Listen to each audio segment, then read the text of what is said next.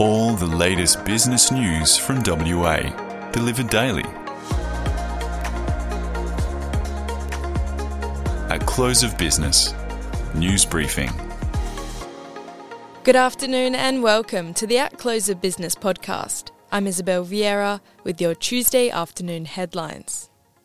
Murdoch University has outlined a plan to build a health related mixed use development on vacant land neighbouring Hesperia's latest project near the Murdoch Hospital precinct. Business News can reveal the university has detailed its proposed vision to build a medium to high rise mixed use development on land it bought from the state government in a recently released tender document. It would be the latest development within the state government's Murdoch Health and Knowledge Precinct, headlined by the Murdoch Square project being delivered by Hesperia and built by Multiplex. Murdoch University is seeking expressions of interest from developers to deliver a mixed use development on freehold land owned by the university on lot 119, bound by Barry Marshall Parade. The proposed indicative floor space of up to 30,000 square metres would house Murdoch University as a major education related tenant alongside a variety of health related tenants. Murdoch would occupy a minimum of 2,000 square metres to accommodate its Gateway Innovation Centre that would centrally locate its innovation and entrepreneurial activities. It expects the hub to become a link between the Fiona Stanley and St John of God Hospital precinct and its main South Street campus. Possible facilities could include function and meeting rooms, lecture areas, immersive innovation and entrepreneurial laboratories, technology spaces, experimentation areas, lounge areas, shared information areas, communal technology, and a cafe. For the full story, visit the Business News website. In other news, State Treasurer Rita Saffioti says the government does not plan to eliminate the foreign buyer surcharge despite repeated calls from the property industry to do so. Speaking at a Property Council of Australia WA division event this morning, Ms Saffioti was questioned about the tax which has been in place since 2019. Property Council WA Executive Director Sandra Brewer said the surcharge, which imposes an additional 7% duty on the value of property transactions, was affecting developers' ability to get apartment projects off the ground. Ms Brewer pressed the Treasurer and Deputy Premier on whether the government would consider scrapping the surcharge in light of the chronic undersupply of homes across the state.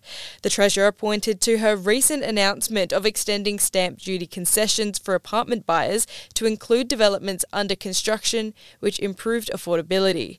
For the full story, visit businessnews.com.au. And lastly, Perth Glory Football Club has been bought by a consortium led by Victorian property developer Robert Bridge. It comes after the Australian Professional Leagues appointed receivers to manage the transition of Perth Glory's licence to new owners. The new owner is the chairman of Primeland Group, which is a Melbourne based property group that focuses on residential and commercial developments. In a statement, Robert Bridge said it was an honour to be the third leadership group of the club in 27 years. Perth Glory was placed into receivership in July, ending previous owner and mining entrepreneur Tony Sage's 15 year ownership tenure. That's all from me. Up next on the podcast, I speak to Tom Zaunmayr about his experience renting amid the Broome rental crisis. Stay on top of the latest news stories that are impacting your business, industry, or sector. The New Look Business News app gives subscribers breaking news alerts, access to e editions, articles by category, as well as our advanced data and insight search function to find projects, people, and companies. It's your mobile portal to the latest intelligence on commerce, politics, and industry, wherever you are. Stay informed at critical times and download today. Visit businessnews.com.au forward slash app. Download on the App Store or get it on Google Play now. Welcome back to the At Close of Business podcast. I'm Isabel Vieira, and today I'm joined by Tom Zaunmayr. Tom, how you going? Pretty well yourself. Yeah, good, thanks. So, Tom, in the October 2nd edition of the Business News magazine, you wrote an opinion piece about your experience um, in Broome trying to find a house during a uh, housing crisis. Um, yeah, run us through what that was like in your experience. Oh, look, yeah, I mean, in a nutshell, it was a bit how you going. Um, so obviously Broome is the kind of place where everyone wants to move to, and I was certainly very keen to go back to the north to take up a job um, editing the Northern papers, which is something I'd wanted to do for a long time. So, dream job, pretty, you know, not amazing pay, but a good enough pay you would think to be able to afford a decent rental, or secure rental at least. Um, but uh, not to be. Um, so, got there and probably, I think it was maybe two or three days prior to actually making the move, I'd managed to secure a rental. Um, that one lasted for a few months, uh, three hundred dollars a week for a little shoebox, which you know, better than nothing, I guess. Yeah. um, but uh, it is a big concern, I guess, in a lot of regional towns is um, homes, rental homes, being turned into Airbnbs, and that was certainly the case with the first one. So essentially, we were given thirty days uh, to move to vacate so the house could be quote unquote renovated. Um, lo and behold, we saw it on the Airbnb market a few weeks later. So I guess we had our suspicions about that one anyway. Um, so at that point in time, oh, I was, yeah, pretty, pretty, well, pretty facing, I guess, the reality of having to live out of a car like a lot of people in Broome were and still are at the time, I guess, all over regional WA, because you just couldn't find anywhere, despite being on a good wage and a stable job, just couldn't find anywhere to live. um, had a reprieve about two days out uh, from actually having to live in the car. I'd already set everything up ready to go and found a place, but that didn't last long. So went into a third place, which um, I was very fond of. It had a lot of frogs. A lot of frogs. What do you mean by that? Uh, well, the north is I guess in the tropical areas, it's pretty well known. If you go into your house, you're probably going to find green tree frogs everywhere. Oh, wow. Uh, in your toilet, in your bath, in your sinks, just all over the place. Uh, but this one, because it was in a semi rural, just behind Cable Beach estate, um, there were frogs everywhere. You'd be having a shower and just be frogs staring at you. There'd be like probably 10, 15 frogs just sitting on the top of the door watching you go in and out. Oh, you just wake up and there'd be frogs sitting next to you on the bed. It was it was wholesome. Yeah, I, uh, well, at least they are, you know, friendly creatures as far as they can be. Yeah, There quite. you go. and so that third place, did that work out for a while? Did you finally get to settle? Or was, you know, what happened after that? Uh, we, we went in knowing that that one was slated for demolition, which probably gives you an idea of just the state of the property was in.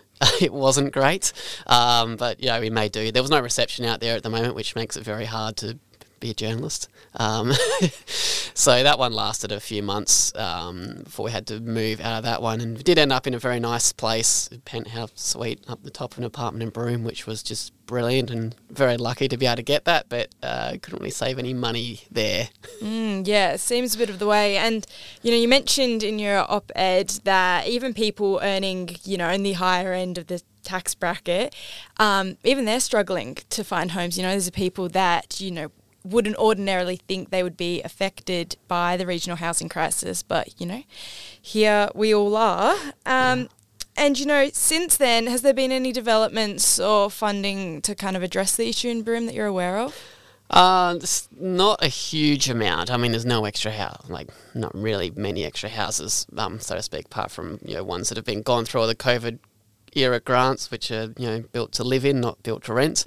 Um, there has been so the state government a few weeks ago uh, announced a few million dollars to go into Headworks, which is doing all your sewage and underground infrastructure to get something ready for development. Um, that's really been their main, well, probably one of their main policies in trying to boost housing stock in regional WA is to fund headworks instead of actual project developments, which is what the former government was doing.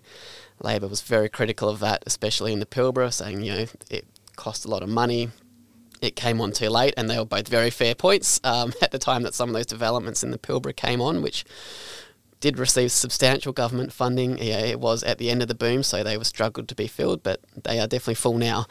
Um, and so those headworks, while they're a good start, the big issue, particularly in northern WA, is actually getting developers to come in and build something, there's a, a lot of hesitance um, in the private sector when well, among developers to build up there because of things like insurance premiums, because of the cost of building. Um, just because of the remoteness of the area and uh, because of hesitancy from banks to fund projects as well. So there's a lot of issues there that Funding Headworks doesn't address. So while they have put head, money into Headworks for this place in Broome, which is hopefully going to bring a few extra hundred units onto the market, um, someone still has, has to fund the actual development.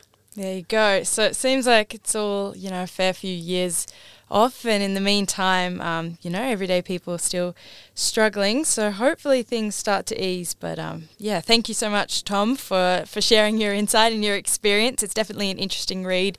And readers can check it out in the October 2nd edition of Business News or on the website at businessnews.com.au. Tom, thanks for joining me. Thank you. The latest business news delivered daily. Subscribe and rate the show wherever you listen to your podcasts. For all the latest business news, visit businessnews.com.au.